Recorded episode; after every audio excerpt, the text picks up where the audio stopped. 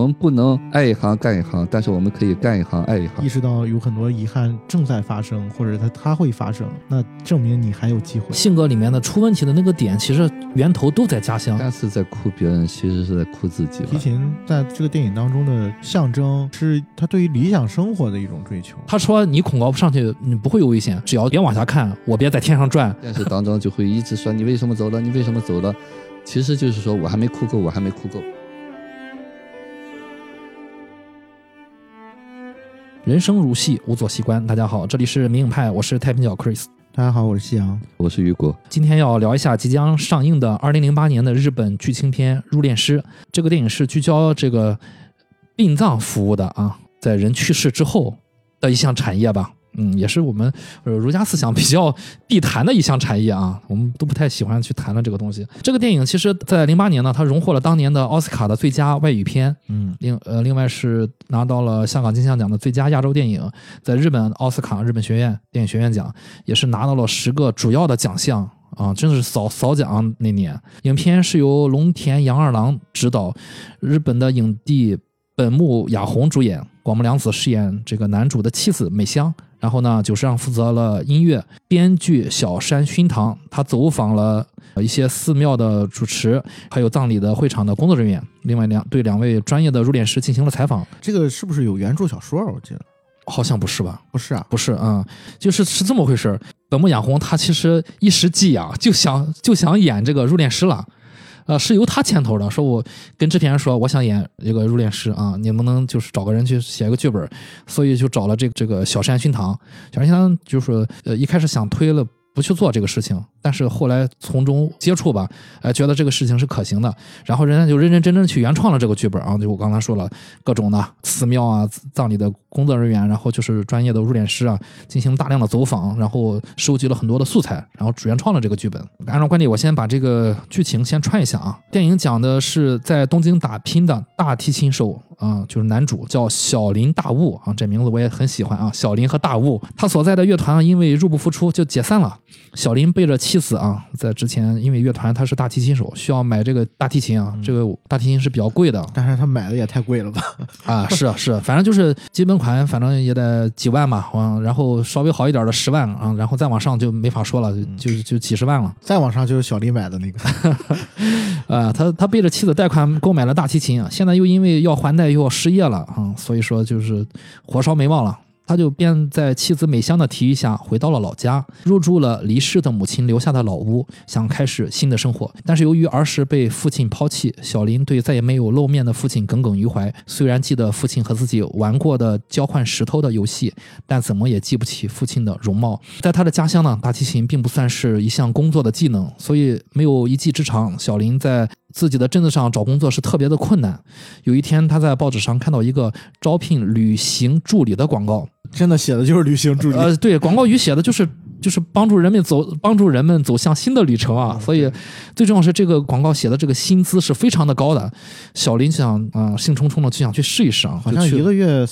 五十万日元了，嗯嗯，而且当天就可以现金结付啊，所以说对于小林来说是非常好的机会，他就去广告上所说的这个 N K 事务所去应聘。去应聘的时候发现，所谓的旅行助理其实就是入殓师啊，是在死者死去之后对遗体进行一个关怀啊，对一个仪式。呃，事务所的老板佐佐木向小林说明了这个工作性质，小林思考了很久，最终还是接受了这份工作啊，毕竟薪水是真金白银的啊。小林不敢把自己从事入殓师。呃，这件事告诉妻子，他含糊其辞的说自己在一个旅行社工作。就这样，小林开始了自己的入殓师生涯。他的第一个客人是一个死了两周的老人，因为天气炎热，尸体已经发臭。小林踩着房间里那些生蛆的东西，简直难以忍受。对这种见情况司空见惯的这个事务所的老板啊，让他帮忙的时候，小林就只能屏住呼吸来为死者入殓。回家的车上，小林看到周围的人对他指指点点。他就觉得自己身上有这个恶臭，便来到了一家老式的日式澡堂，拼命的洗澡。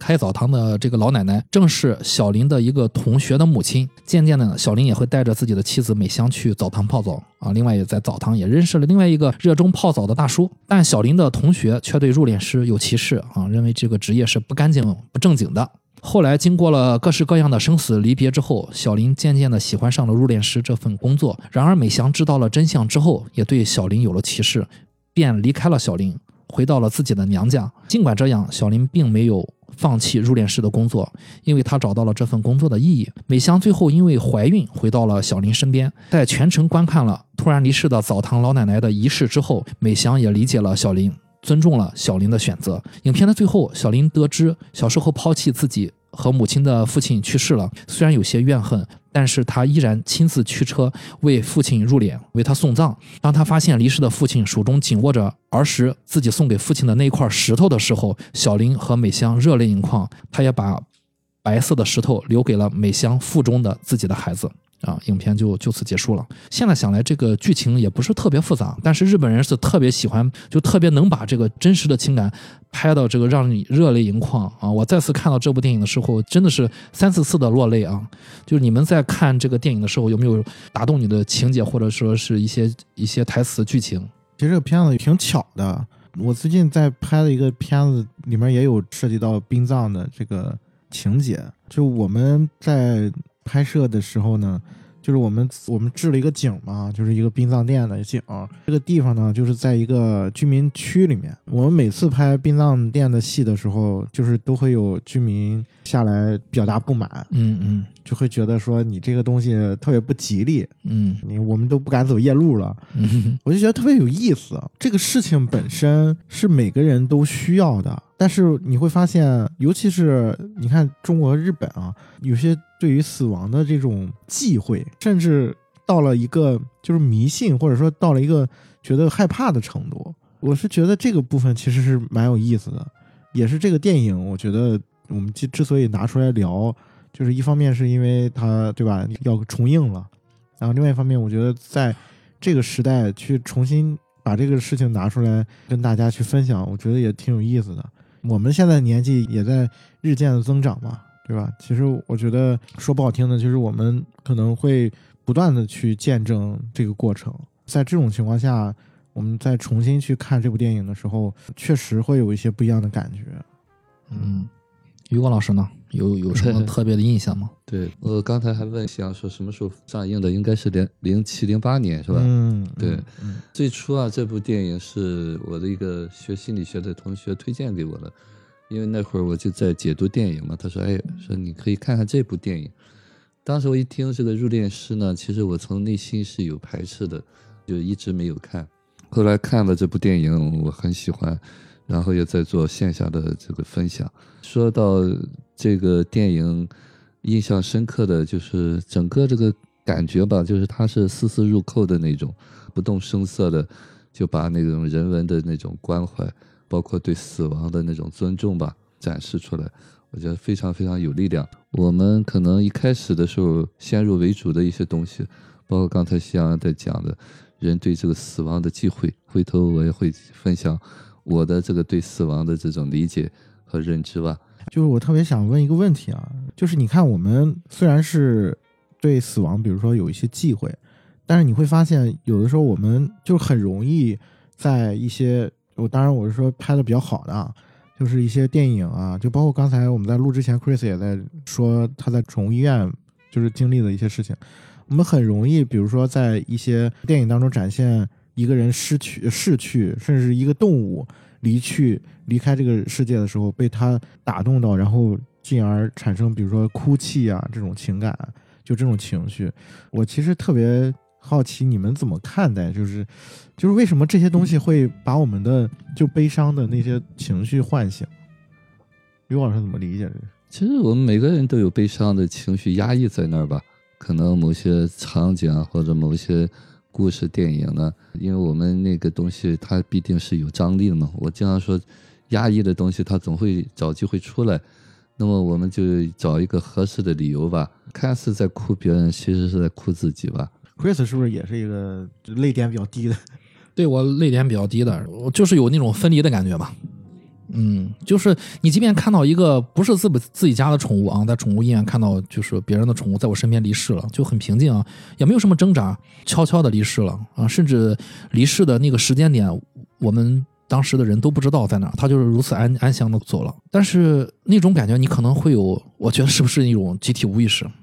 嗯，是一种共情，就是对死亡的凝视吧。那一时刻，你可能你很难描述，其实那个那个复杂的感觉，那一时刻。不是哭的感觉，可能就是在我们的潜意识里面，就是对死亡的一很奇怪的一种感觉。嗯，我觉得可能还是不是还会有，就是说我们对于失去本身的一种焦虑在里面，尤其是我们自己拥有的，或者说呃之前有过的，不管是人也好还是物也好，他离开你的时候的那种焦虑，感觉好像没有力量是能够呃让它留在我的生命里面那种感觉。对，是有这种感觉的。嗯，但是我刚才于果老师说说的有一点，就是我们的这个情绪的里面有哪些是我们要借着这个事情出来的？你要看清楚这些情绪是从什么地方来的，嗯，更好的梳理自己。嗯嗯嗯，这只是题外话，就是但我觉得也挺有意思的。然后有没有就是你看的这里面你比较喜欢的台词，可以先说一说。嗯，这尤其是里面有一些金句，我觉得还挺有意思。有一个地方我觉得特别有意思，他一上来不是一个，就是等于是一个回溯的一场戏嘛，就是他去给人那个纳官什么的，嗯。然后接下来就讲他为什么要，他是怎么踏进这一行的，嗯。就一上来在那个音乐会上，嗯。然后结束之后，然后他那个老板就说你们这乐队要解散了，然后他就回家了嘛，回家跟就是跟梁子就说这事儿。小林我记得他好像是对着他那个大提琴，他有一段独白，他就说是就是大提琴他没有错，我刚买回来他就我就失去了工作，就可能从这个意义上来讲是这个琴对我来说好像太沉重了。那句话让我还印象还挺深的。我在想的是说，到底对他沉重的是什么？是大提琴吗？是这个琴的背后是那个花的那么多钱吗？还是说丢失了这份工作呢？就是这个部分让我想了很久。我觉得这也是这个电影另外一个层面想要讲的故事。你刚才抛砖引玉挺好的，大家也可以呃去思考一下夕阳说的这个点。既然说到这儿，我们就说一下，其实大提琴是非常贵的，嗯可以说对于一个这这种收入的人群来说，就算是天价了，他可能需要还贷的。其实大家了解一下大提琴的价格就知道了，即便是现在的中国社会去买一个能进入交交响团的一个大提琴，也是需要去三思的。嗯 所以说，就是他为什么会花这个巨款去买大提琴呢？就是你们怎么你们怎么想这个事情？就他为什么去用一个巨额的金钱去贷款去买这个大提琴？哎，有没有仅仅是工作需要吗？你你们有没有就是说在日常生活当中去负担一个无法负担的，或者说就是让对你来说很压力的一个购物或者买一个东西？刘老师有这种情况吗？呃，我当时工作的时候，好像是第一个月还是第二个月的工资嘛，买了一把吉他啊，那就是我一个月工资还多一点儿。当时应该也是挺奢侈的吧？母亲还说了，说那个意思，你至于去买这个东西吗？就像刚才 Chris 问的这个情况一样，啊，就是为什么花那么多钱呢？可能更多的是表达是我喜欢这个东西，我可以拥有它。那么那个东西没有说贵和便宜，那一刻你觉得值就可以。那我们觉得贵，花那么多钱，一定是超出了我们的想象。就是我觉得你不应该花这个钱，那对当事者来说，他觉得这个钱是值的。但问题就在于，比如说他买了这个东西之后，他会突然觉得这个钱对他来说是一个负担。如果是这种情况下，我不知道你们有没有这种就是购物的体验。我我也有，就是有一段时间吧，信用卡就快要被刷爆了。我举个例子啊，就像大家现在用花呗，现在很多人就跟我聊，他说花呗这个东西很很神奇的，用着用着就是把自己拖进去了，嗯，是感觉会。感觉会越来越累。嗯，其实我也有这种感感受，就当你是就我们所谓的刷爆信用卡，然后你买这个也也也不担心，你买那个也不担心，因为你你把这个你你透支未来了，其实相相当于。啊，你把你的你的未来透支了，从，呃经经济学角度可能也无可厚非吧啊，就是如果你真的是需要一一台车，或者说你真的是需要一一个烤箱，你比如说我我买 GoPro 嘛，买 Osmo，然后我可以分期，甚至是无息的，对吧？也是很划算的。但是如果你每一件东西都以这个心态，都可以轻松的获得的时候，你会发现，其实你你在身上加了枷锁会越来越重，你的心会越来越累，这违背了你最初的那个想法。你当时买这台车、买这个 Osmo、买这个 GoPro 的想那个初衷了。其实我也有过这有过这段时间，后来呢，我就跳出来了。我发现了一个规律啊，除非不得已必须的，我是不会用花呗和信用卡的，这个必须的，可能就是比如说是一硬性的，比如说你要结婚要干点什么事儿呢，你不是不可以，但其他的其实没有那么重要，我个人是这么觉得。反正我平时现在没什么要还的东西。我觉得从这个角度，就是这个物品本身，你比如说就是我们讲电影里面这个大提琴，它是不是有更多的一些象征意义？你比如说我们我们可能买一件东西，并不是出于就是不。仅仅出于对这个事情本身的喜爱，也有可能是为了获得某一些欲望上的满足，就是我要有，对，嗯，就是我要占有它，嗯，我要拥有它，嗯，就是我有一种心态是觉得，我比如说我买一个东西，可能从某种意义上是获得一种掌控感，就是我买这个行为是主动选择的，这是我能掌控的部分，就这个是给我极大的一种满足感，很很多时候是这样。但我觉得电影里面这个小林应该不是，我有时候会觉得他有一场戏是他的回忆嘛，就是他在小时候练琴的时候，然后他爸他妈都在现场，然后我在那一瞬间，我有时候感觉那大提琴是不是就代表他爸呀，或者说是某一种父母带给你的期望，就是希望你能在这方面有一些成就，或者说是小的时候会希望你在某一个领域。有所突破，更多的象征意义是在这个部分。嗯，其实如果从呃交响乐团，它可能是个必需品，你没有这个琴，你就是进不去了，对吧？所以说这个买琴的一部分的动机。另外呢，虽然他父亲在小林看来可能不太靠谱，但是大提琴就是古典音乐是他父亲喜爱的，其实是他父亲在他心中埋下了一颗种子。后面没有从事乐器的这个演奏的工作，从事了入殓师的工作，但是。大家也看到了，他经常会在一个草地上去拉提琴，甚至有可能那是自己想象的。但总而言之的吧，就是这个大提琴，嗯，这优美的古典乐对于小林来说，它是一种精神上的表达。嗯，他可能有一些除了这个工作需要，他有些别的别的需要。所以像夕阳说的，他可能是其中有一部分对父亲的期盼嘛。刘老师怎么理解这个事情？呃，其实刚才说的哈，就现在年轻人很多人就会不知不觉，比方说透支啊，让自己很累。对，那么这个其实也有一个心理学的点吧，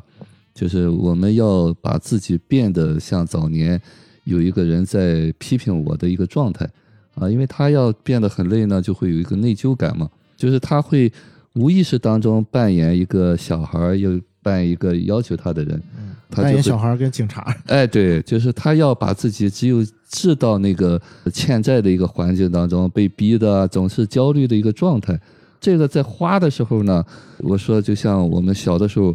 我只负责花钱，我没有挣钱的概念。小孩在花的过程当中特别痛快，想象一些东西，就是那个所谓的欲望吧，就是我要有这个东西。他想不到这个东西最后是要自己还的。当然这。要还的时候呢，就会想，哎呦，怎么还有债？我站在那个角度上，我只能看到两天的事情，能看不到一个月的事情。这是现实当中很多年轻人有的这个状况吧。当然，在这个电影里边，我看到小林好像这个状况不是特别的那种吧，啊，因为他在失业的过程当中，马上就会找新的工作，而且这个工作是因为薪水高嘛，而且是很多。禁忌的吧，他能够去面对这个东西，那么这个就是说，我们能够花，也能够为这个花钱去买单吧。这个是和其他的我们现实当中，当然我刚才说的那种情况，现实当中很多很多年轻人会有这种情况。你觉得就是小林这个大提琴跟他的父亲有关系吗？对，就我刚才讲的这个感觉，可能你真的喜欢这个乐器的话，那这个东西呢，它的意义就是非凡的。至于说是不是他父亲啊，是他母亲，可能里边带着很多的情感在里面吧。而且呢，真的投入到里面去的时候呢，可能他看到的那个价值，可能就超出我们想象的。说我们觉得，哎呀，你买这个东西钱的问题，哎，对你，你不如买一台车了。但是对他来说，那个大提琴可能比车更有用。我在回想他那个大提琴的感觉啊，可能是就他希望自己更像是那个大提琴的感觉，就像是一个成年版的小林。但是你看他后来出现了什么？出现那个儿时的大提琴，又回到了儿时的那个小林的感觉，就想起了父母，就找回了那个感觉。觉得他可能对应的那个成年版还没有成成年那个人的状态没有出来的时候，大提还是被当掉了，对吧？他是又退回去了，又换成钱了。还没到那个时候啊。当然，这个可能是过度解读了。就是他其实说到底，他大提琴的购买的动机就是为了，呃，这个工作需要，直接的动机啊。这是一个入交响乐团的一个一个硬性条件吧。我们聊到这儿，就要聊到，其实他其实是背着妻子买的大提琴。他妻子不知道，就是另外呢，其实还有一个情节，就是他后来呃入了这个公司 N K 公司去做入殓师的这个职业，他也是瞒了他妻子很久。我当时看的时候吧，我第一遍我就印象特别深，他总是在瞒着妻子做事情。其实他妻子也不是那么完全的不讲道理，每次他妻子问他啊，就是说你为什么背着我啊？你可以跟我说嘛。然后他就会说，我跟你说，你一定不会同意的。我就好奇啊，就为什么他会一般来说，你不是应该和别人谈一谈吗？去沟通的吗？就为什么他总是背着他自己的妻子去做这种事情？我觉得一方面是就是说的现实一点，就是这个入殓师这个职业，可能确实在他们的在他们的印象里面就不是一个特别能说得出口的那种职业。其实电影里面也发生过这种情节嘛，嗯，大家同学对，包括他的同学说你你你干了什么事儿，我们都知道了。然后包括他他他妻子后来知道之后也是说，我先回娘家了，对吧？就是你你你这工作也不太体面，就那种感觉。然后然后另外一个层面，我是觉得从小林的个人的感觉上来讲，他是不是也有一点觉得我可能就是一个不太成功的一个人，或者说就是大龄失业，然后又没有什么钱。然后我我喜欢的音乐只是一个理想，然后理想总是被现实所击碎，就是他是不是反复再去重演这个过程？就我也在考虑这个问题。呃，如果说入殓师他不跟妻子或者家族人去说这个，咱们比较好理解啊，就是大家避比较忌避讳这个嘛，啊。但是你看他大提琴，他也没说。那确实话太多了，我我我我是理解啊，我反而想，你就是因为花的太多，你才应该去和呃大家一块去商议。那我问你一个问题啊，你比如说你你有一个特别就是打打比方，嗯，你有一个特别喜欢的东西，然后这个东西可能真的要花几十万甚至上百万，但是你就是买了，然后你你会在买之前或者买之后，你会跟呃 Jackie 去就是。交流这个事情吗？这个问题特别简单，我不会买，就这么简单，就是没有我特别喜欢到必须要买几百万，没有，就就是这个问题特别简单，就是我不会买，这个前提绝对绝对不可能存在。只有比如说你比如说你买房，你要结婚了婚房，或者说你要费，其实买房我都觉得就是可以租房，但是你未必对方也这么想。那我就说了，我我不可以背着我的未婚妻去我自己做做决定。我们会可以聊聊的，如果没有共识的话，那买房也也是贷款买房，不是不可以。大家现在不接受，就是说，嗯，就租房什么的啊。但是我觉得，就是物质上来说，在在我这儿没有特别需需要的。就我发现啊，这几年我我家的东西是越来越少。我觉得他的这个提琴在这个电影当中的象征，可能从另外一个层面是他对于理想生活的一种追求。嗯。就是从这个角度上来讲，他可能已经超越了所谓的金钱的这个部分。因为我我有时候会觉得说，因为这个电影它展现了很多他跟他父母之间的一些东西嘛，然后我我就会觉得，那小林是不是一直想要获得一种认可？他所尝试的方式就是，呃，通过他父亲很喜欢的这个音乐，然后他去练大提琴或怎么样。然后这是只是一个层面啊，那另外一个层面，我又会觉得，那他是不是也在通过这种方式，反而去证明自己一直是不被认可？我觉得从从某种角度上来讲，他为什么没有办法跟人，比如跟他的至亲去坦白这个事儿，本质上是他自己不认可，就他自己没有。你比如说，就就就像入殓师这个职业。他自己都没有说我很喜欢这个职业，或者说我只是被迫来做这个职业，他自己都不认可自己在做的事情，自然而然没有办法跟人去坦白。就我是不是从从这个角度理解？其实吧，因为我我的性格和这个小林的性格不太一样。我我第一次看时，我觉得他这个人是很矛盾的，就是在我这儿，我觉得是可以说的，但是他没说。但是呢，他在乐团解散的时候，他是可以和他的妻子说的。啊，当然你可以说，那他解散了，他就藏不住、包不住火了。但我觉得你做什么，你比如说你做入殓师，你就觉得能包得住火吗？为什么入殓师他就不说，买买大提琴他不说，但是乐团解散了，却可以跟妻子就这么说出来了？于果老师是怎么看这个事情的？男主呢，他其实小的时候其实家庭背景，嗯因为父母的关系嘛，他一直是一个自卑的孩子吧。当我们内在自己觉得自己不够好的话，他可能不会相信妻子能够接纳他吧。所以这个辈子他妻子去做一件事情是很正常的。那么为什么乐团解散这个事情？这个事情应该包不住的，嗯因为他要有演出嘛。嗯啊，他如果说没解散的话，那太容易露馅了。嗯但是呢，他在做那些事情的时候呢，他在努力的证明自己还够好嘛。所以包括买琴、买什么东西，其实这里面也有想说的一些情节在里面。那么他要自己有一个天地，实际上还是回到那个过去的话里边，就是他自己一直处在小的时候。小的那个状态里面，他会回想，你像拉琴的时候才是父母都喜欢的时候，嗯也就是家庭的氛围嘛。嗯啊，所以这个琴音乐啊对他是有意义的，所以他会格外的在这方面投入。嗯就像这个东西，你喜欢买车，他喜欢买音响一样，啊，就是这个对他的意义是非凡的。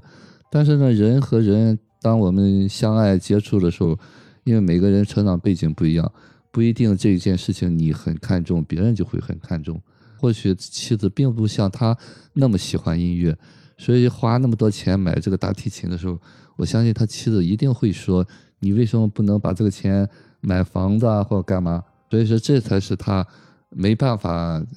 直接告诉他妻子的。那么他同时呢，这个工作也是这样，就是那个小孩很想证明，不希望妻子离开他嘛。如果是真的说了，肯定他妻子会嫌弃他或者怎么样。在日本那个家庭当中，男人好像都要出去有一个正式的工作，在那个社会背景里边，对这个失业，我之前看过什么电影，就是一帮失业男人，实际上每天都出去要救济，但是每天都啊东京纵兵曲啊，对 对金子包出去，对啊 那片也很很真实。对，每天都是去讨饭吃了，嗯，但是每天都西装革履的出门。因为日本它原来有一种文化，它可能家庭的感觉是这样的，就是日本人下了班之后一般都不会回家，然后都会去喝酒，就哪怕是没有酒局，也不会直接回家，待到比较晚才回家。如果你哪一天就是很早就回来了，你家里的妻子会觉得很奇怪，你是不是没有没有朋友了，或者说你是不是最近工作上遇到了什么麻烦？在生活或者说在工作上面获得的价值，好像意义非凡那种感觉。对，他是嗯喝酒嘛，就证明你很高傲，你很有底气嘛。你 有社交，你有对你，有朋友，你有那个什么，你一定是有这个经济基础，你才会出去嘛。对对对，啊，所以他们会觉得那样不好。嗯所以说这个点可能也是他整个的这个社会背景和他成成长背景有关系的吧。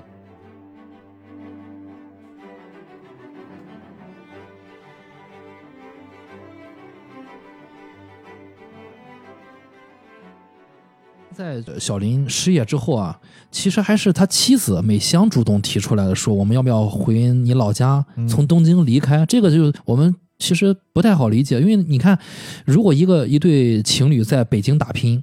然后然后这个一方对另一方说，咱们不不北漂了，咱们就就此结束吧，咱们回老家去打拼吗？这个好像是在现在来看，好像是在走下坡路，或者回到原点。就是你们是怎么理解？就是他老，就因为我看到网上很多人啊说，哎呀，这个，呃，美香善解人意啊啊，除了就是有日式的微笑那么甜美，然后对吧，还这么懂老公，还可以包容住他。就是你们是怎么看待美香的这个提议？就我们回老家吧。哎，你看，就是这个事儿，我就想起我身边有一个朋友，他原来在北京，就是从毕业开始，他就一直在北京北漂，做的事业还蛮好的，就是工作也也蛮顺利的，然后甚至在北京买了房子，买了房子，然后结了婚。突然有一天，他跟我说，他要他要回老家了，嗯就是他老家是一个就是县城，嗯我当时也没怎么想，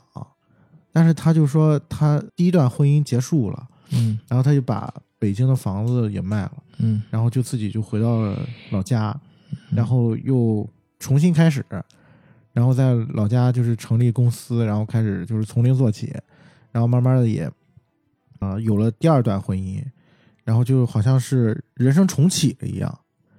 然后我我其实就你说的这个事儿，就就就会让我想起他，这也很有意思。就是当一个人从所谓的大城市，或者从外面的世界，嗯就是回家，嗯它代表了什么？嗯就这个其实咱录节目之前，我突然说，我不是说我看完《沙丘》之后，我突然觉得这两部片子有一些地方特别像嘛。其实就在于这个地方，就我突然发现，当男主做出了一个决定，就是这个决定是他妻子就是建议的嘛，就说我们回家，回到老房子，回到就是你母亲的那个房子的时候，我突然有一种他们小林回到了母亲的怀抱的感觉。就回到了那个小小的小房子里面，那个房子里面有他的童年，有他的回忆，有他的父母。嗯啊，说到这儿，我想起这个入殓师有一个很重要的一个意象的情节，就是男主趴在桥上看鲑鱼往上游游。嗯啊、这个鲑鱼从下游往上游游，回到自己的这个出生地，但是游到最后可能到了真到游到那儿的时候精疲力竭啊、然后然后就就迎来死亡。迎来了死亡，反而又顺着这个水呃河水又会冲冲向下游，那男主就会提问说：鲑鱼到底游游回自己的这个出生地啊、游回自己的家家乡，那么它的意义是什么呢？对吧？于果老师怎么看？就是美香让她老公回，记得我当时在线下做这个节目的时候，我也说了，呃，就是在这个过程当中呢，就美香其实很有接纳包容感嘛，嗯啊，包括她其中有一个有一段，就是刚才我们在看的时候也有嘛，就他看到他美香杀的那只鸡，他恶心嘛，嗯哦然后呢，那个镜头你看到，对对对，他那处理的，印象非常深刻。对，其实他就是像投入妈妈怀抱一样嘛，嗯嗯啊，这美香一开始不知所措，一定是这个美香给了他这种感觉。呃，我记得当时看的时候，也都感觉这个特别女性的一个角色，就是让这个男的在外面啊，虽然他俩也有矛盾地方，但是呢，这个美香的这种个性就是很母性。美香就是更懂他吧，啊，也告诉他，你比方说，一个是他母亲去世了，留下房子，那么他能够也能够感受到这个男主可能对家的这种，就是他知道他父亲和母亲的这种状况嘛，所以他就鼓励他回家乡。那么一个是可能减少这种开支嘛，比东京肯定费用要小。另外呢，可能也就是他能够了解男主内心的那种渴望吧。嗯啊，其实他自己回去是非常嗯见到那些阿婆啊或者邻居，他是有一个安全感的。有种疗愈的感觉。对，对或者说，其实他性格里面的出问题的那个点，其实源头都在家乡。对啊，那个答案也在家乡。是呃，那个问题，是不是就是回到你熟悉的地方，回到跟你熟悉的人在一起，你会有一种被包裹的感觉？对，就是包括说到鲑鱼哈，就是说所有的生物嘛，就是它会从最初的那种温暖，就是我们在出生，我说出生是第一次伤害嘛，就是在那个呃身体里头，在母亲的身体里面，那是人生的最最美好的阶段吧，完全无忧无虑，完全被包裹。那么那个东西呢，虽然我们过去后头有一些自由的感觉，但是呢，也伴随着很多的挫折啊，或者哎对，所以这个东西呢，我们不管动物还是人也好，都会有一个恋母。所谓的恋母，就是回归的那个最初的生命之初吧。那么不惜一切代价，就像我们中国人说落叶归根一样，总有一个结吧。就是那个东西，就是我有时候说，就看似好像说是孝顺吧，根本的潜意识的意义就是我会去找妈。啊，其实不是你孝顺父母，是你更需要父母。啊，那个回去找了一个借口吧，能够和亲人亲近，所以这个东西呢，是我们人性的一个根本吧。可能后来打拼嘛，就是我们知道，如果是早年的父母内化的爱充足，所以这个人他随时觉得这个妈就在身边，他随时都可以回去，所以呢，他就不用老惦着，老想回去了。所以这不但在外头打拼，但是他一旦有有挫折或者什么东西，他第一想到的还是回家。嗯，所以说美香站其实站在了一个母亲的角度做出了这个决定啊。是，啊，这真的是做出做出了一个很有力量的决定。对哎，我突然想起一个情节，嗯就是还是关于那个大提琴的，嗯就是他做出那个回家的决定之后，嗯，他就把那琴给卖了嘛。对，变卖了。对卖了之后，他就有一段独白，嗯他就说，就是他以为大提琴对他来说很重要，但是当他卖掉这个大提琴的时候，就是他突然觉得很轻松了，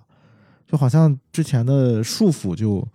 放下了。放下了。嗯，好像这个部分其实对他来说，回家的过程也是把过去的自己就是放在那个地方，就就是我可以迎来新的生活的那种感觉。嗯对对，我觉得这个也是挺有意思的一个事儿。嗯。对，嗯然后我们再接着聊啊，就是关于呃男女主回到呃家乡的老屋之后这个电影发生了一个让我呃第一次看的时候让我匪夷所思的情节啊，这个情节甚至在后面也没有进行解释啊，呃影像上的解释，就是有一次他们买了一只章鱼回来要做，然后这美香突然发现章鱼还活着。然后就掉在地上，慢慢的爬，嗯啊，那章鱼还挺大的，就把美香吓了一跳。啊，后来呢，他们就决定把章鱼放生了，就不不杀生了。啊，然后他们来到老屋旁边的一个草地啊，有一有一条小小运河那种啊，想把章鱼放到水里面的时候，当他们扔出去的时候，发现章鱼其实已经死掉了啊，它在那个河里面是不会游动的。这段剧情就这样结束了，然后他们两个人就是就愣愣的看着那个章鱼然后，心里面产生了一些变化。就你们是怎么看待这这段剧情的？导演编剧为什么会要编这段剧情？我觉得那个章鱼就特别像小林。那因为我你在说的时候，我突然就是因为我刚才说那个大提琴卖掉那那段情节的时候，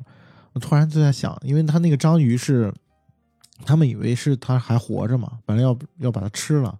然后发现它活着，然后就把它放生了，但是那个情节最终就是落在那章鱼没没活，嗯，就他们放生之后，那章鱼好像死在那个河里面了。就是本来买回来以为是死的要吃，对呃，最后发现就是要放生时候已经死了，以为活一该活的时候又反而死了。对，反而死了。嗯就是就好像你不觉得，就好像小林他突然觉得他的工作没了嘛，然后他好像就是卖掉大提琴，好像有有有一种就是放下了束缚的感觉，嗯但是把他投到那个河里面，反而好像就是这种自由没有带给他想要的东西，就或者说他还没有找到自己。就我我有时候会去想说，是不是因为就是对自己的观察不够，所以才会就是在呃，就是好像获得了自由的同时，也迷失了方向的那种感觉。有有那么点感觉。我再提供一个素材啊，就是也是刚才翔说的时候，我突然想起来的，就是在章鱼之后还出现了什么呢？就是他的社长，那个事务所的社长邀请他去吃那个鱼子，河豚鱼的鱼子，他跟他说。一种是就说说人去吃鱼子的这个行为，一种生物吃另外另外一种生物，真是罪孽啊！就包括到了那个圣诞节，啊，社长小林，还有另外一个呃，相当于呃那个女助手啊啊，女同事、嗯女助手，他们三个人好像都是无家可归那种感觉啊。然后缩在这个，但因为当时那个小林的老婆已经回娘家了啊，他们三个人就缩在这个事务所里面一起去庆祝圣诞节，嗯吃的也是炸鸡腿。嗯，那个时候好像小林已经大快朵颐了啊，大快朵颐了。就是结合这些种东西，你们是不是有会有一些对于他当时这个章鱼有些不一样的想法？可能我们人啊，总是带着自己的情感去想安排一些事情。比方说，他会觉得这个章鱼很可怜，嗯啊，但是章鱼可能有他自己的命数吧。他觉得他应该放生。哎，对对，其实当看到这个章鱼在水里边没有达到它的效果的时候，他们也就很释然的那种感觉。那么这也就是说，我们面对死亡吧，就是死亡，就是说不一定什么时候就会来临，什么时候就会发生。我们是不是带着自己的那些内在的情感的需要，赋予它这个死亡的很多的意义？对死者来说，就像我说之前天道一样，芮小丹说好有力量，说来就来，说走就走。但是对于现实当中的很多人来说，你为什么走了？你没和我打招呼，或许他早就准备好了要走了。那么这就是我们现实当中很多人就赋予了这些所谓生死离别的这些所谓的意义。其实呢，就是借尸还魂，早年的那些失去感啊，那些分离感，借的这个借口呢，就我说合理化，把那些情感带出来了。那我们看到这个东西的时候，那我知道这个情绪在哪，而不至于一直抓住这件事情不放。现实当中就会一直说你为什么走了？你为什么走了？其实就是说我还没哭够，我还没哭够。对，对，其实刚才于果老师说了一个我非常认同的一个词儿，就是借尸还魂。其实这个我我在看入殓师这个职业，就说我我个人的感觉啊，可能对于死者可能不太尊敬这个词儿，但实际上真的是借尸还魂，去让死者的这个这个亲属再去看到这个遗体活起来的那一面。对，当他看到说有一个人他是从事这个职业专业的人，他能够以对待活人的方式去尊重一个死者的遗体，那么家属就会对这个遗体又产生了一个还魂的感觉，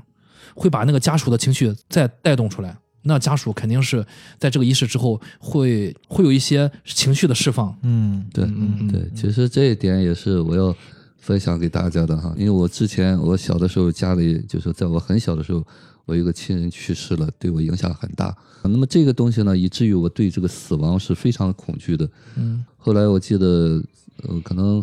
我那个亲人去世以后，第二年不第三年的，就是我有一个伯伯去世了。那我妈带我去看的时候，我那是第一次看那个我印象中的看的那个死人，好像就特别恐惧，以至于呢，我后来一直到大学时候，就我们上学的那个地方，呃有些路边上有卖花圈的啊，有时放的那个东西，我都绕着走。为什么上学的时候还有卖这个的？对，就是他们那个地方，可能我们路过那个地方吧，啊啊有几个就是我估计可能是靠的什么地方近啊，就是有卖那个东西，但是对于当地人来说，人没有机会，就像开小小食店一样。嗯嗯那么现在我们也知道，在医院边上经常会有一些寿衣店啊，或者什么东西的嗯啊，其实就是一个寿衣店卖花圈的。嗯，只是个行当而已。哎，对对，但是我们赋予它意义了。对好，我就会一知道我知道那个地方有，我就会绕着走。那么说到这个东西呢，其实真真正正接受死亡，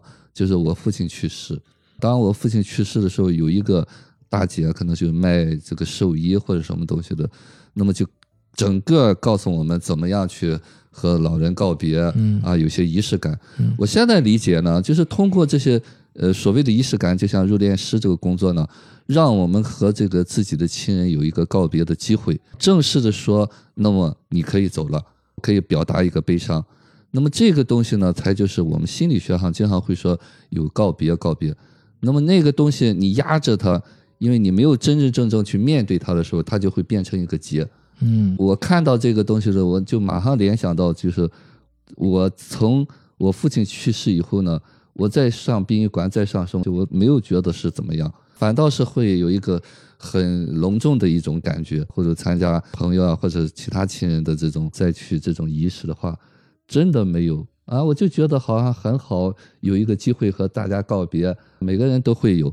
在这个过程当中呢，我自己就是对这个死亡越来越接受了。嗯啊，包括我之前在学医的时候，就我们当时是学那个解剖嘛。我说看到那些解剖的尸体的时候，因为它是没有皮的嘛，就一块一块的都是泡在福尔马林里面，没有这种感觉，就是好像是一个呃教学工具一样。但是我第一次有恐惧的感觉，就是一个呃七岁的小孩，当时他是刚死没多久，就还没有泡福尔马林，我看到了一个，就像刚才那个镜头上一样。就拉白拉白的那个，我是恐惧的。可能那个真的那个尸体在那儿的时候，你会有一种恐惧在里面，那这种恐惧是代表着什么呢？就是想起了，就是我小的时候看到的那个，就就是就是最早的他第一次看到对啊的那个，，就我看我伯伯那个那个东西的时候，所以我看的当时我记得脸上盖了一张那个黄标纸嘛，啊，一掀起来那个脸蜡黄蜡黄的，对那个小孩，我那会儿五六岁嘛，是很恐惧的，所以那个东西一下就把你带回到那个恐惧的那个小孩状态里面了。那么随着我们越来越大，越来越大，就知道了哦，这个东西你没有办法回避，这就是生活的一部分。对，所以这就叫成长嘛。嗯但是你得先知道你有恐惧的这一部分。嗯，其实每个人都有恐惧的一部分，可能大家显现出来的那个表象不太一样。就是刚才我们也也是节目前我也在聊，我就是就我对死亡就是一直没有这个恐惧，特别恐惧的这一部分。然后再加上爷爷奶奶、姥姥姥姥姥爷都相继去世了，我也都参加了葬礼，就反而我还会在参加葬礼的这个过程中啊，除了缅怀以外，我还去考虑了一些别的事情啊、就是让我更好的去理解这个死亡这一关。然后呢，但是我的恐惧可能和别的就是大家不太理解的方面就展现出来了。比如说，我恐高也是一种恐惧。我最早我觉得我恐高不是恐惧，是我天生的。但后来我发现我恐高，我有的时候可以不恐高啊。呃，对，是吧？对我可以不恐，就是我一直以为恐高绝对是不可能克服的。但后来我发现，就是你如果说你逼不得已的时候，当你站在高处的时候，我有办法不恐怖。呃，不再那么那么恐高了。嗯呃比如说我以前就要是站在玻璃栈道，我一定是趴着那那那部分人，我得要趴在地上。我都不会走进去。啊、对对。但是现在其实我说这些的道理就是，可能这部分恐惧在别人那儿他是那种表现出来的，在我这儿是这种表现出来的。就但是每个人其实大家都会有。其实我有时候经常说，就我们怎么知道我们在小的状态里面，非常典型的就是恐惧和担忧。只要你恐惧，不管你恐惧什么，那就是很小的状态，因为你没有能力去面对它嘛。不管是你恐高还是恐惧死亡，只是你处在很小的状态，对你没有能力去面对这些东西。对对，所以我有一段时间，就是在小的时候，我会很担心，如果家里人去世会怎么办？嗯啊，就会，哎对，怎怎么去面对这个东西？嗯啊，因为别的人你可以绕过去啊，你自己家人怎么办？其实有一段时间也会有这种想法，直到我父亲去世了，真的我要感谢那个就是所谓的那个大姐，大姐，嗯哎，领着我们怎么样，三日七日要准备什么？就在这个过程当中呢，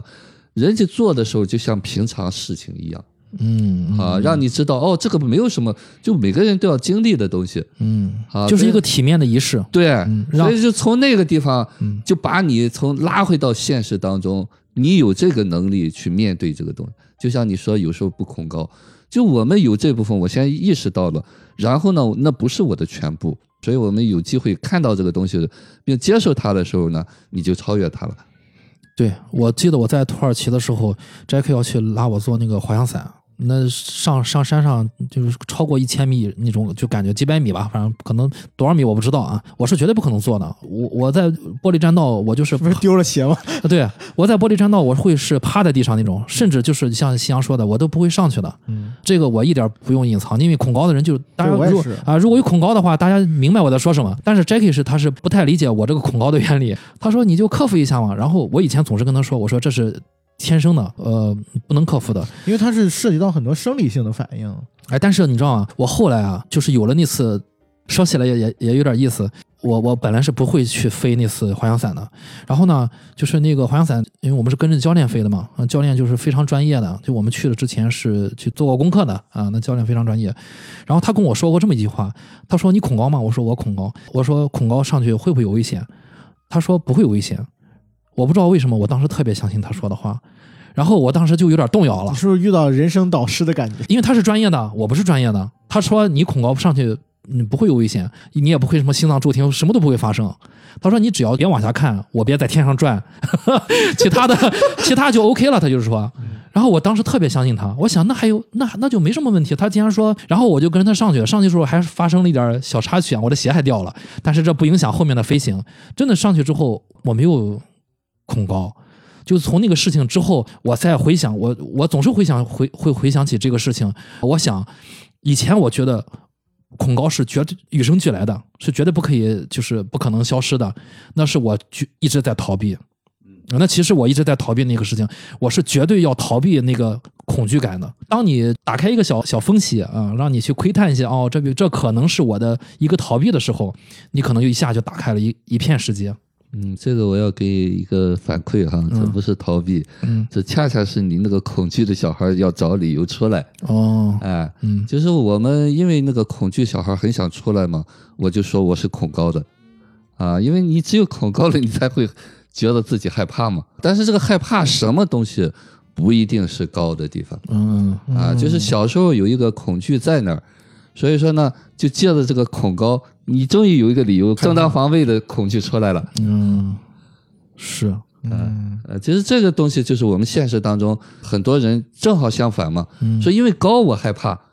我说是因为我害怕我才觉得它高。现实当中呢，往往这个东西是我们一般人，我说这就叫合理化。你真正正看到你有一个很小的那个状态的时候，嗯为什么那个人说不会有危险？嗯那就说明你很小的时候，你不确定有没有危险，你才害怕。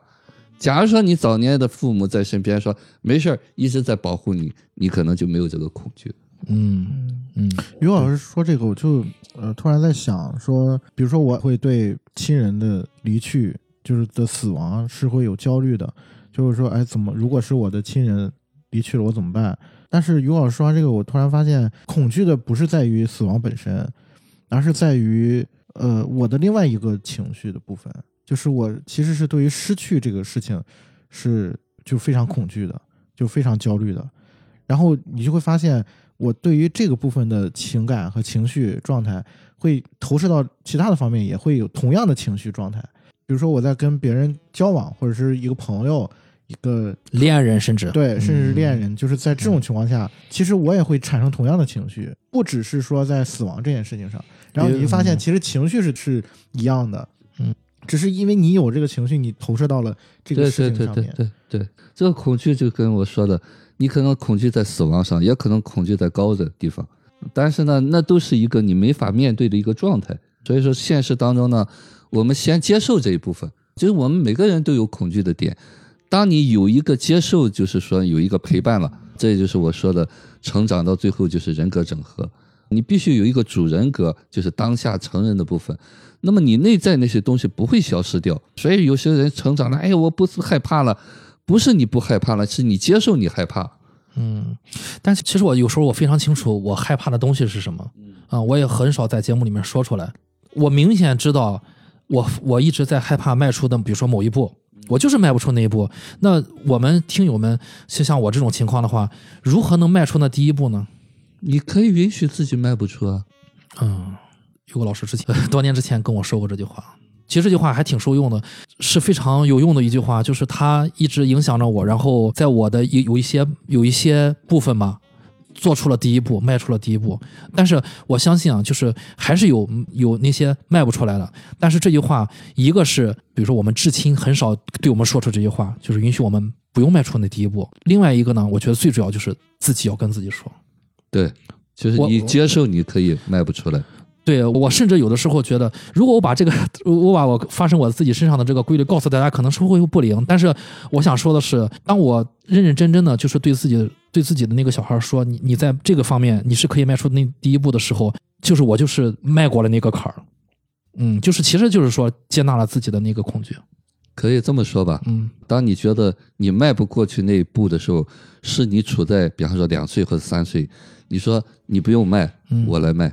嗯嗯啊。你看到了你迈不过去的时候，一定是他迈不过去。你接受他迈不过去的时候，你这部分就迈过去了。成人部分就出来了。对啊，嗯嗯嗯那我就还有一个特别好奇的点，就刚才于果老师也说了，就是他通过去参加这个殡葬的仪式，就入殓这个过程，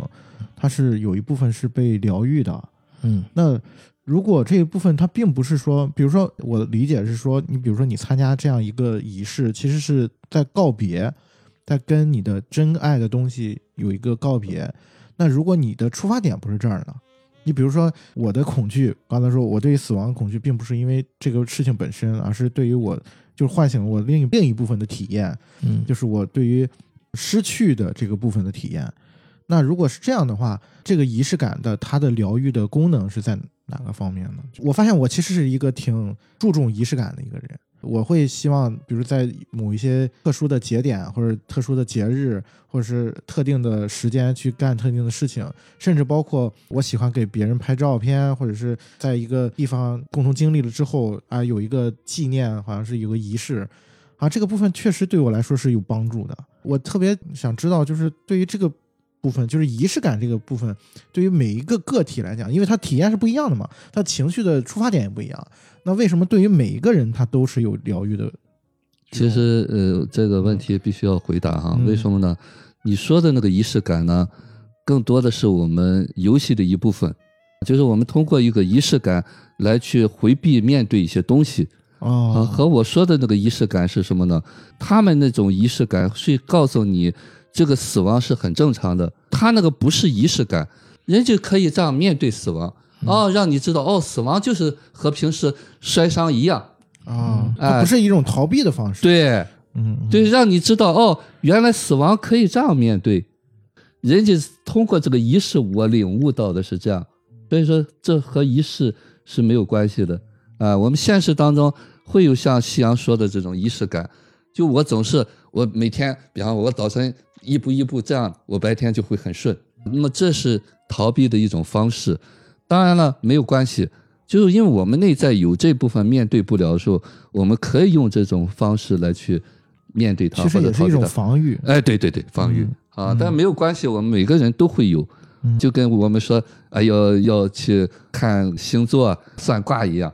啊。其实这个东西呢，就是通过一种方式让自己觉得哎呀可控吧。嗯，那这个部分它对于自我来说是有疗愈的作用吗？不能说是疗愈，嗯只能说你找到了一个方法，可以先暂时不去面对那个东西。但是我们必须要知道，这只是我的一个成长的过程。有一天你可能就不需要这个仪式了。其实我之前我也因为我爷爷就是研究这个易经八卦的嘛，嗯就我也曾经研究过，就是包括我不是研究星座，就是算卦那些东西，我也会看，一看就能明白。那么现在来看，根本不需要，它出现了，你又怎么样？就像你知道那个未来你要死亡，你能过去吗？面对它就可以吗？其实没有易经八卦，我们也可以预知，因为死亡是每个生命的必经的最后一步。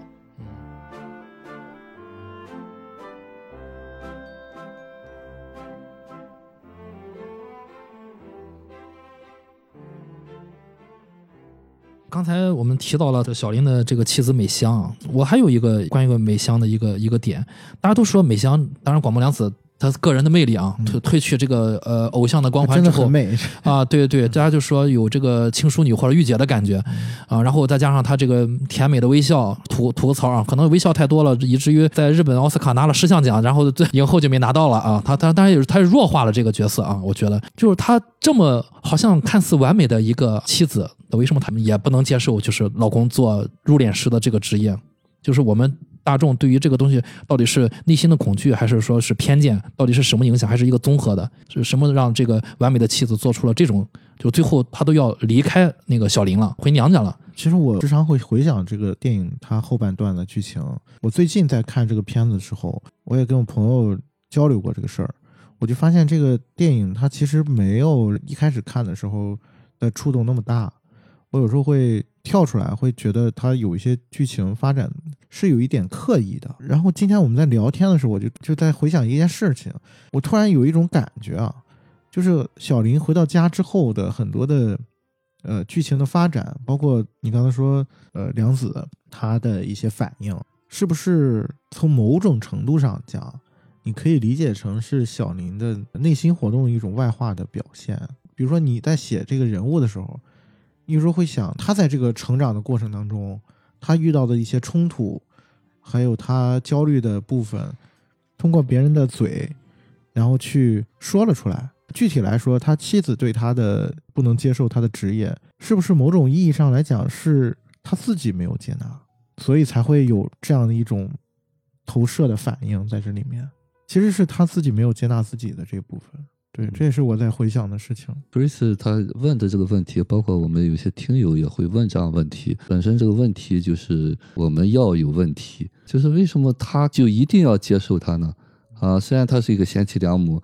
那么他并不是一个完人嘛，他内在一定有自己的一些判断、有些需求、有些认知，甚至整个这个就是对这个职业的东西，大多数人是不能接受的。嗯就是他妻子只是一个普通人嘛，嗯那么他不接受也很正常，我们就会觉得为什么？为什么没有为什么？这就是他的妻子。当然，这就是编剧要编的，或许是为了这个戏剧冲突吧。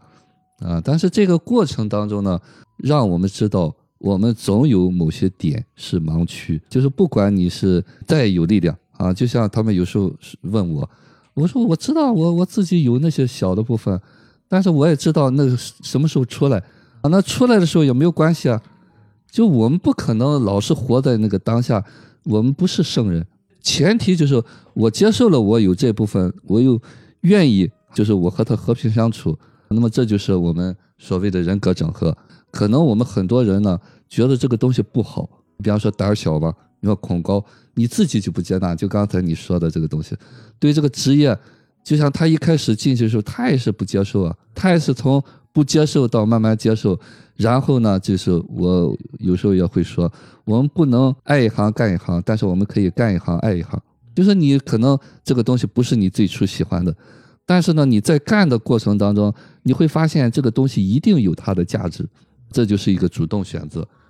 啊。所以，但是他妻子，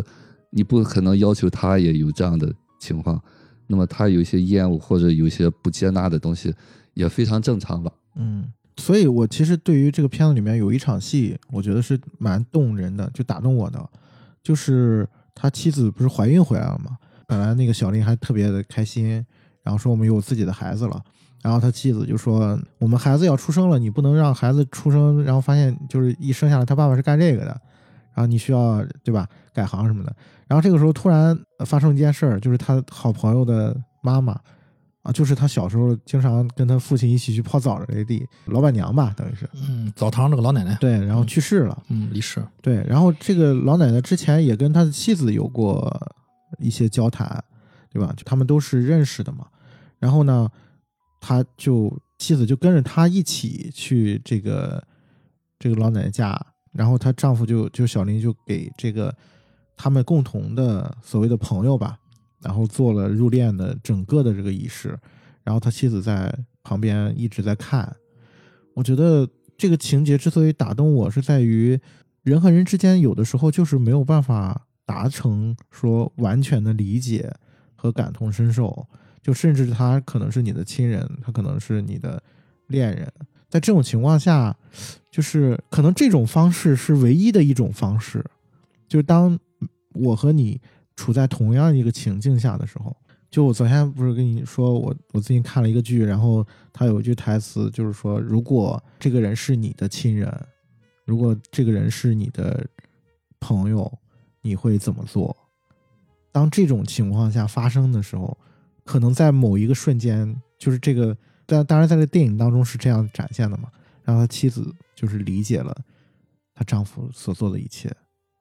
嗯，我觉得这个是。可能能回答你刚才说的那个问题的一个方式吧。嗯，也可能就是他妻子在回到娘家这段时间嘛，也有一些思考，就说那个大门没有完全关上。其实我看到这段剧情，就是她把她老公扔下回娘家这个这个事情啊，你也可以说她老公可能有点稍微有点固执。但是我看到，我突然想起来，他妻子发生的这个事情。就是他妻子和这个小林之间的事情，其实和他父亲和母亲之间的事情是如出一辙啊。因为小林现在在小镇上做这个职业，他是走不开的。你不走，那我只能就我走，就也就是说，这个妻子美香走了。但是小林的父亲呢，可能当时和他的母亲也发生了一些类似的事情，那就是小林的父亲表面上看好像当时是带着出轨，呃，可能是带着这个咖啡店的一个女侍女侍者出轨了，私奔了。但实际上，通过后来他父亲离世的时候，他父亲在港口打鱼嘛，通过他父亲的老同事的嘴里面才知道，他父亲一直是自己一个人过的，很孤独，然后也很低调，很少和大家交流，也很思念家里面人，嗯，但是一直就是这样过下来了。所以我在想，嗯，可能。如果看透了这些事情之后，你会发现，可能自己的遭遇可能和父母是有一些像的地方的。但是我们如何能能在这个重演这些悲剧的这个过程中，如何能打断它呢？可能就是双方去自己去用心去去理解对方，自己去看到自己的内心的需求，内心里面想要的是什么。可能在双方冷静了一段时间，再遇上的时候，恰巧又有这么一个契机，他亲眼观看了整个的入殓仪式，两个人又走到了一起。就没有再像他父母那样。我觉得这个电影它一直给我感觉，他讲的就不只是死亡这件事儿，是在我这个感受里面，死亡只是占了很小一部分，可能一直在讲就是关于接纳和理解的故事。他这个电影一上来，就是在片名还没有出现的时候，就给我们展现了小林跟那个老板去做一场入殓仪式嘛，然后那个死的是一个。孩子，包括小林，一直觉得这个是一个女孩儿啊，就这个感觉青少年吧？对啊，青少年女孩儿，女孩儿。然后小林在给她换衣服的时候，突然应该是摸到她的性器官吧，然后就很诧异嘛。然后他就这个老板就说了这事儿，这老板应该算他师傅吧？啊，然后他就跟他师傅说这事儿，然后他师傅就去问这个孩子的父母：“我们现在要给他就穿衣服了嘛？”我觉得他问的那个技巧也挺高级的。就说我们现在要给这个孩子换换新衣服了，那是把他打扮成是男孩还是女孩啊？这时候给观众展现了那个孩子是一个，其实是个男孩嘛。这个剧情在后面是有一个呃 callback 的嘛，后面有发生一段对话，然后他母亲就好像是说那他最喜欢的样子就是离开就好了。这个情节也挺打动我的，关于理解和接纳的这个部分。就是你看小林他自己，包括他跟他的父母，他跟妻子之间，甚至是他的那个朋友、邻居，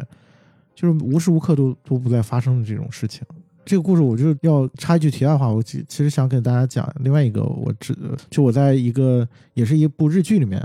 我曾经看到了一个情节，也是一个孩子吧，就一个高中生，然后这个孩子是一个本来是个男生，但他是一个跨性别者，他喜欢穿女装，就是他内心其实是一个公主，对，然后他喜欢穿女装，然后就是他，但是他父亲是一个特别严厉的一个人，然后他父亲是这个学校的还是一个校董之类的，就是那种大牌的一个人吧。啊，领导级别的，然后呢，他一直不知道他儿子有这样一个取向，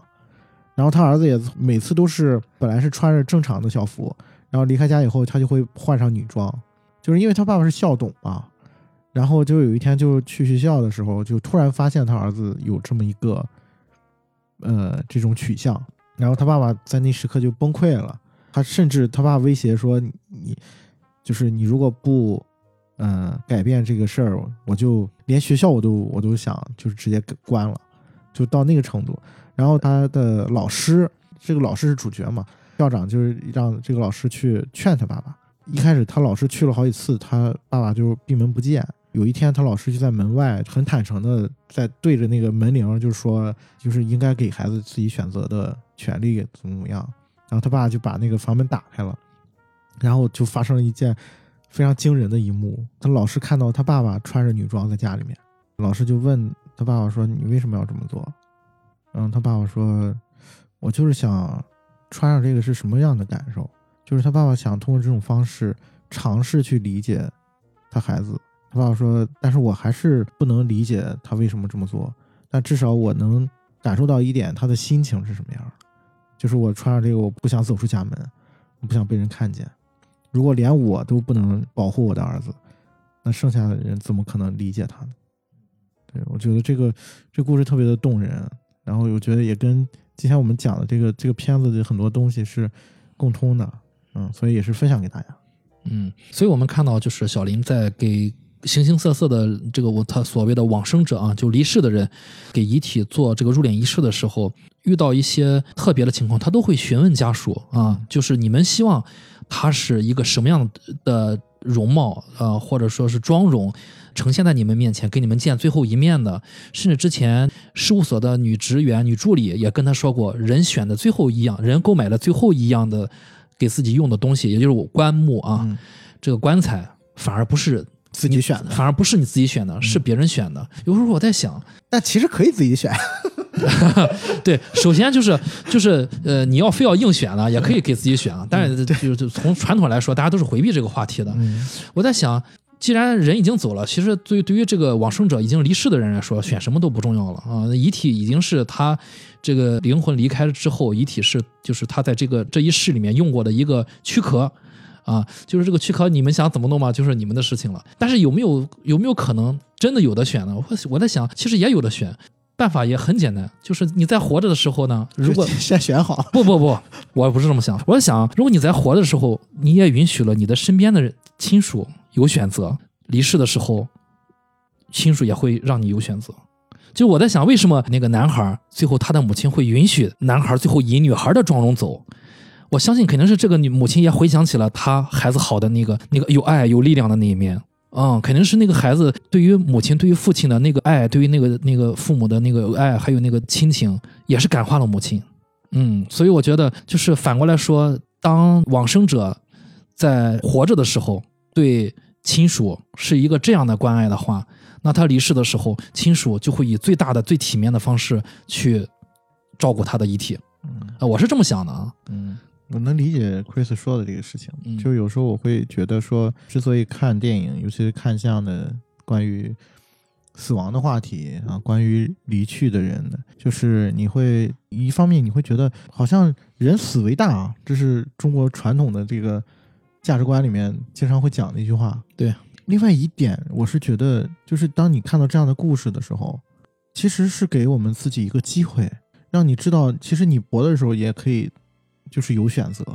让你有机会说意识到一件事情，就是我们还在这个世上的时候，就可以做出一些事情，做出一些改变。嗯，就是我觉得反而你在看到这种故事的时候，一方面这些故事让你觉得有遗憾，另外一方面你会觉得这些遗憾给你一个机会。嗯，对，你如果意识到有很多遗憾正在发生，或者它它会发生，嗯，那证明你还有机会。对你只要看到了这部电影，说明你还在试嘛，你的有有无限的机会，每一秒都有机会。嗯，去注意到你身边的呃父母啊、孩子啊，都是有机会的，有机会去做出各种各样的事情。其实这个电影里面有一个很重要的梗，就是那块石头，啊，是所有人的承包了所有人的最大的泪点。就我相信大家第一次看这个电影到结尾的时候，呃，也是这个一个很工整的一个剧作吧。啊，这个编剧其实就是大家了解编剧的手法，就很明显，其实他之前在烘托那块石头，也也能猜到啊，就是其实父亲手里面一定会攥着那块石头。但是当那个是当他那个泪点出来的时候，其实又是那么的合理，啊因为那就是爱，那就是父爱。对，这就是为什么这个小林最终他本来是不想去的，差一点这个野兽就要控制了他，他都跑出了那个事务所，但他最后还是回来了。然后那老板就把那个车钥匙给他了，让他去开车去给父亲料料理后事，顺便送了他一口棺木，说你随便选。我觉得小林能最后做出了还是去送父亲这一程，也是因为父亲就是和父亲手里面攥着这个石头是一样的，一脉相承的。这块石头你们是怎么看的？它里面承载的是什么？看到这个情节的时候，我想起于果老师之前说过一句话，就是他说，父母给孩子的爱是有条件的，但是孩子对父母的爱是没有条件的。突然想到了这么一句话，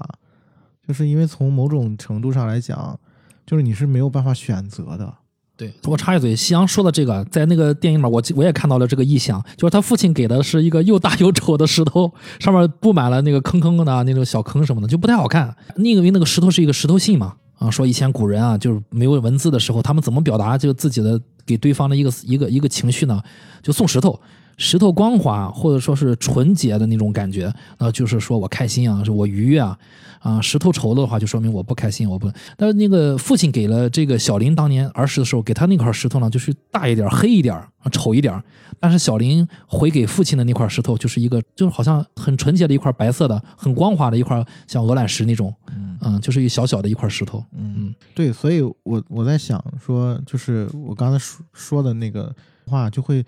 让这个故事就是小林对于他父亲，因为你看到小林一开始在这故事大部分时间是不承认他父亲的，哎，啊，就是在回忆当中，甚至你都看不清楚他父亲的脸，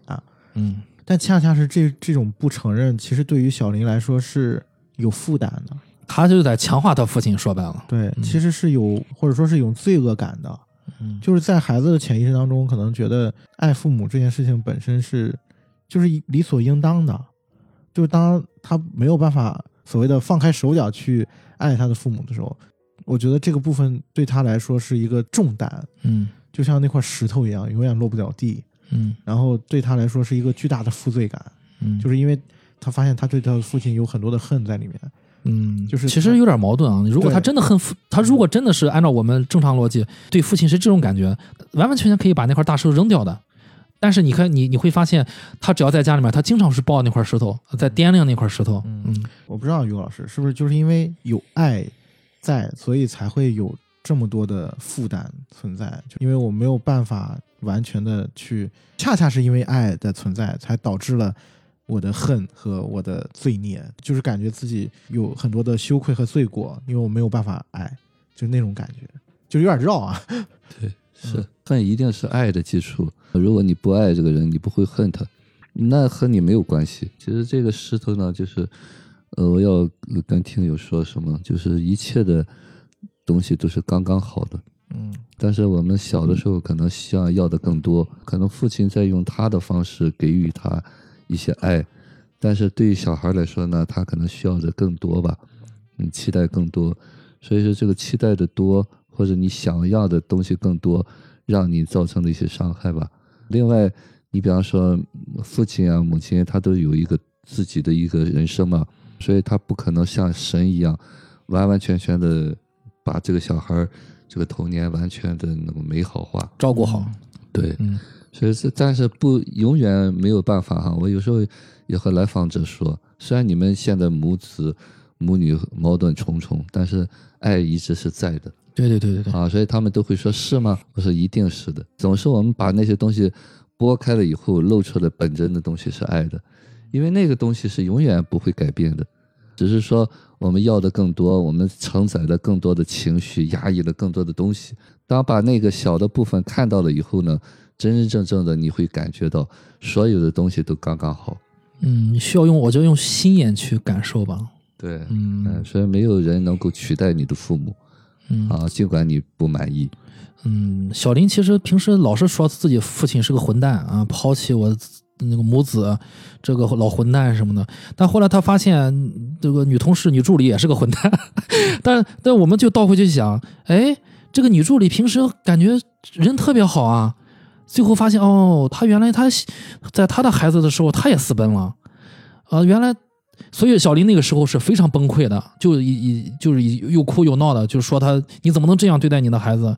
嗯，但是实际上在崩溃他夺门而出的时候，就夺门而出之前啊，他他不想去去给他父亲做入殓仪式的时候，是还是就是这个女助理和社长叫苦苦相劝说你还是去吧。其实那个时刻我是非常非常感动的，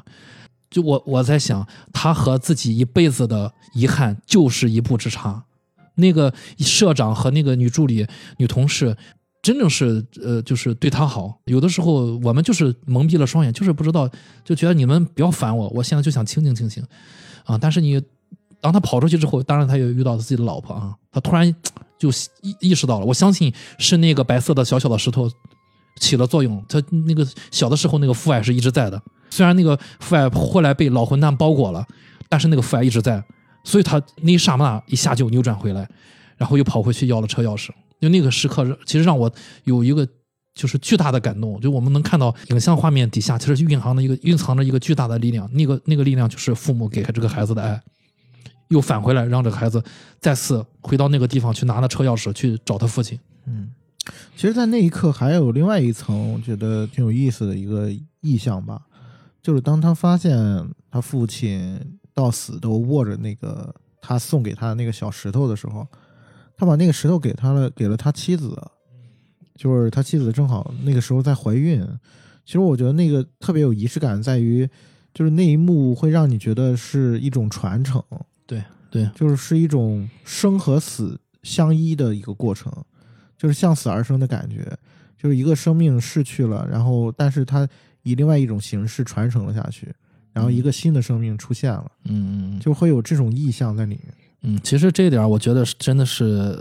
编剧的神来之笔吧，就是关于他把那个是，其实呃本来是妻子要交给他，要随他父亲一起下葬的嗯啊，但是他又把这个石石头又交还了妻子，捂住了那个腹部，捂住了那个胎儿的位置，相当于送给他未来的这个孩子。那他送给孩子的这个是什么呢？就是一个。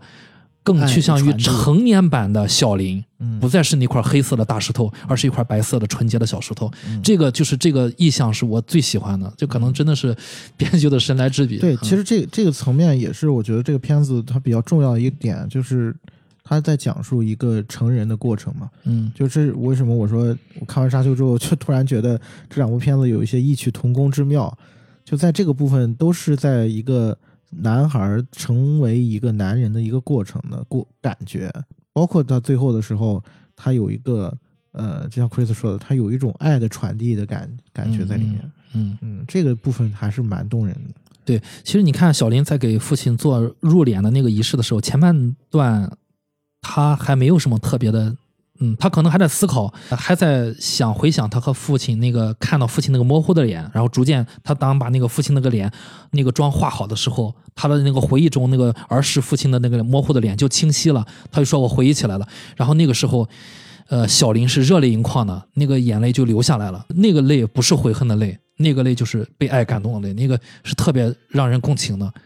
对，那个是真是承包了所有人的泪点，从那个石头到小林和美香落泪。承包了我们所有人的泪点。嗯，对，这也是我觉得这个片子很有意思的事情。然后你就发现，嗯，我在看这个片子的时候，经常回想起黑泽明的一部电影叫《生之欲》。然后这个入殓师虽然讲的是跟殡葬有关的事情，而面对的是死者，但是你其实处处都能感感受到那个生之欲。嗯，就是你你会发现，他们每次在跟死亡有所。接触和连接的时候，都表达了另外一层的含义。对，你看刚才于老师提到的那场戏，我我也自己也特别喜欢，也印象很深的，就是他第一次去看到了就是死去的一个人，一个老老老太太，然后她不是产生了生理性的反应吗？相信观众看到那时候也同样跟他有同样的反应。然后回家之后，他妻子煮了一个火锅，然后他看到那个生的鸡的时候就开始吐嘛。然后接下来一幕就是他抱住了自己的妻子，就是抚摸他的身体，其实呃就是有一种好像要发生什么关系的那种感觉。嗯其实也是在生和死之间的那种，就是他的那种转呃转变，嗯就是他真正见证过死亡之后，他才明白，才感受到他对于生的那种渴望就会愈加的强烈。包括他们每一次在吃各种东西的时候啊，包括他本来是想辞职嘛，然后他的社 社长拉着他吃那个鱼子，然后跟他说，我们都是在吃另外一种生物的遗体，嗯嗯 就靠另外的生物的遗体而活着。嗯就是其实我觉得这个恰恰就是在暗示说，在死亡当中所蕴含的生命的力量。我觉得这个是这个故事里面比较核心的一个东西吧。嗯，对，确实，即便是植物啊，还是蔬菜，其实那也是蕴含着生命的。我印印象特别深，其实导演还挺鬼的，他让 男主在没有老婆的情况下，自己在家对付啊，在在家在家啃那个面包的时候，那个男主从自己家花那盆花那个叶子上，不知道揪了点什么。他觉得可能是可以作为佐料的，他我记得他是揪了一盆花，也是从植物上取了一个。我当时还想，都已经这么生猛了，没有老婆的照顾，从植物、从别的动物身上取得的能量，然后以生命延续下去。包括其实我刚才为什么在川剧情事我要提这个澡堂的这个澡友，一个大爷，大爷啊，一个大爷，呃，其实这个这个大爷，其实他从他的嘴，因为这个大爷他这个这个工作是很特别的啊，他是殡葬馆的火化师吧，啊，就是去摁。那个火化那个钮的按钮的那个人，就从这个大爷这个嘴里面说了一句很经典的台词啊，我给大家说一下。他大爷说：“他说我干这个时间也很长了啊，他我现在越来越发现啊，我的这个职业其实我就是一个守门人。嗯，门是什么呢？就是死亡是一扇门，它不意味着生命的结束，而是穿过它进入另一个阶段。其实这就是门。从他身边走的一个一个的这个死者，其实都是穿过了这扇门，去到了下一个阶段。”嗯，而不是一个终点，是把门推开了，不是一堵墙。嗯嗯，这其实也是暗合了，就是中国的那个古典的哲学嘛，就是所谓的阴阳阴阳两隔，就是本来就是双生的。如果能看到这一点，其实是就你会对这个事情本身产生一些不同的感受。嗯，所谓的向死而生嘛。嗯嗯，对，因为这这个电影里面也给我们展现了，就比如说章鱼。比如说，呃，就是那个澡堂的老奶奶，呃，死亡是没有计划的，随时都有都有可能出现。当时我们静下心来去真正的去考虑正视死亡这个事情的时候，呃，能从中得到一些呃对于生活的激励啊，对对生命的敬畏的时候，这就是面对死亡最好的态度。嗯，其实说到这儿，我我也会觉得说，就真正当我们面对这些事情来临的时候，可能我们还是会有很多恐惧。焦虑、不安的东西，但是没关系，就是你到那一步的时候，你就会知道该怎么做。该悲伤的时候就会悲伤，告告别的时候就会告别。就是我我觉得人可能就是在这种不断的面对和现实当中的这种不同的事情当中，嗯，有所成长。还有什么话题要聊？嗯，差不多了。于果老师有什么要补充的吗？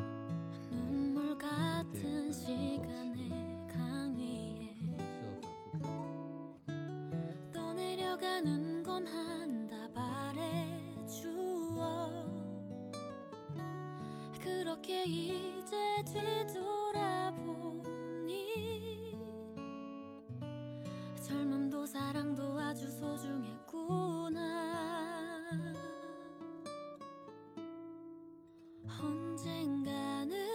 우리 다시 만나리. 어디로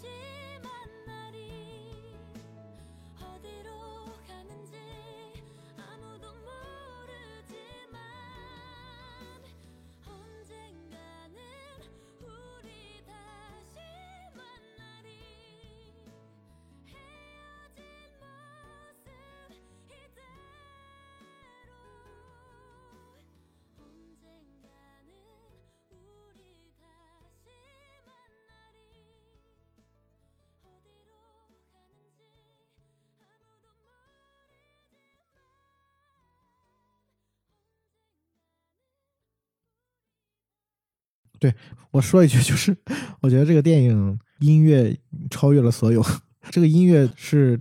这个片子、这个电影的其他的部分，比如说剧作啊什么的，都处在一级的话，那音乐是三级的。久石让的音乐，我觉得给这个作品